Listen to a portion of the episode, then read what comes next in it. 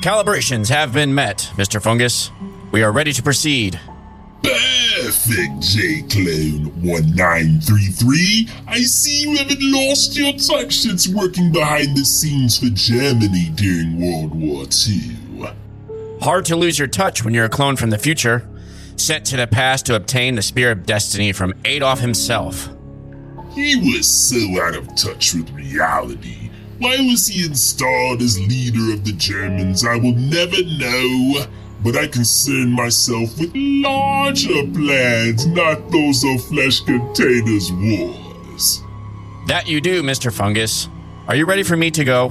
Yes, 1933. Proceed with the time travel. I'm off then, Mr. Fungus.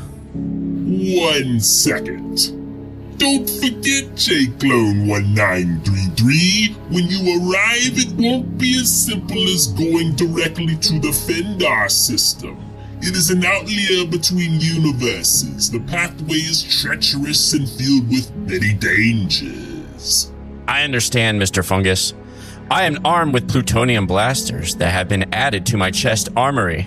Oh, I forgot I added that feature to your chest. Perfect. Now be off and I expect a full report when you get back. Yes, Captain.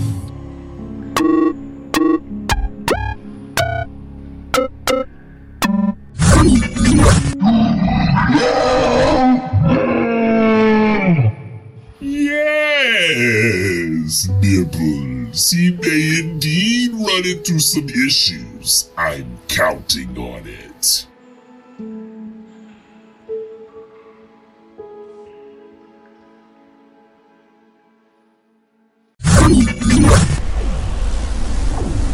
Whew, that was rough. It's been a minute since I've time traveled. I forgot how it makes me feel. I feel like I need to throw up out of my back end.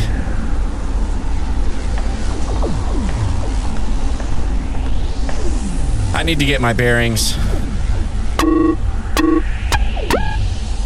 Almost. Just a few more clicks. There. Now I can be on my way. I don't know why Mr. Fungus gets so worked up. This is a cakewalk so far. What was that?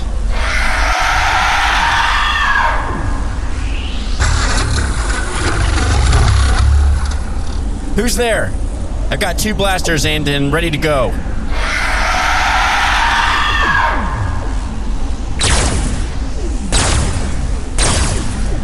You see, I'm not playing.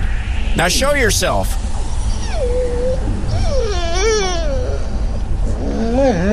What? What, what is this? A dog? Out here?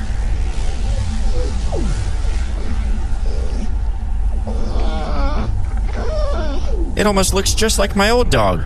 Copycat. The best clone dog I ever had.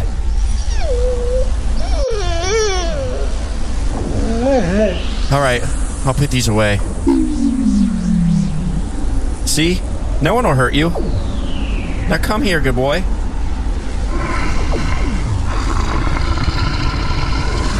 Oh my.